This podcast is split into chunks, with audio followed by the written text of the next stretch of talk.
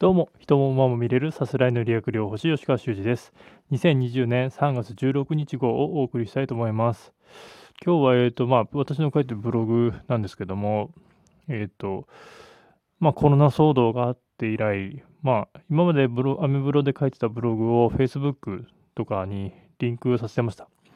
で、まあ、コロナ騒動が始まって以来、まあ、リンクをしないようにしてます。まあ、まあ意見がめんどくさいんでね、なんかいろいろと。で、ツイッターに関してはかなり赤裸々にぐだぐだと言ってますが、ブログに関しては本当アメブロだけにしています。なので、まあ Facebook とのリンクがない分だけ、当然アクセス数は減っています。まあ以前だと90とか、まあそれが多いのかどういうのかわかんないですけど、90前後がまあ平均かなと思うんですけども、リンク貼らなくなってから50前後っていうのが平均できてました。ところがまあなんか日土曜日でしたかね、突然150とかにっていうアクセス数でまあそれもまあ Facebook でリンクさせてる中でもいい方の数字を当然アメブロの中だけで叩き出すという結果になったんですけど、まあ、なんでそうなったかは全くわかりません。当然、記事の内容もそんなに大したことは書いてないですしね。題名がちょっと、そったく同時っていう、ちょっと古語な感じ。えっと、まあ、意味を言うと、卵、鳥の卵をが生まれるときに、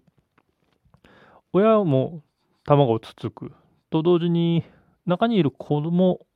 同時に同じ場所を叩くっていうのがその卵を生まれる孵化する時に必要なことでそれが即託って言って、まあ、絶好の機会を逃さないっていうその機会を逃さないっていう意味だったかなと思います。まあそのタイトルぐらいしか物の珍しいものはないのでなんでそうなったかは私にも分かりません。で、ブログ自体も誰かに向けて書いてるというよりは本当に自分のアウトプットの場にしか過ぎないので、まあ、読んでて面白いかっていうのは私にはちょっとよくわかりませんが、まあ不思議な現象で、結局土曜日それを150、で、日曜日は結局50に落ち着くっていう結果でした。まあ何が作用したかわかりませんが、まあ世の中、まあそれでも50ぐらいは見てくれてるのかなっていうところ。にはなります。ただ、アメブロのフォロワー数から言うと、フォロワー数250ぐらいあるので、まあ、5分の1ぐらい。まあ、誰かに届けてるわけでもないし、もし、これが、例えばビジネスに利用してると言ったら、完全に失敗の域にあるようなアクセス数なんですけども、まあ、あくまで自分のアウトプットの場、あとは記録の場として、アメブロを書いていますんで、まあ、よかったら、えっ、ー、と、馬理学療法で検索すると、大抵上位の方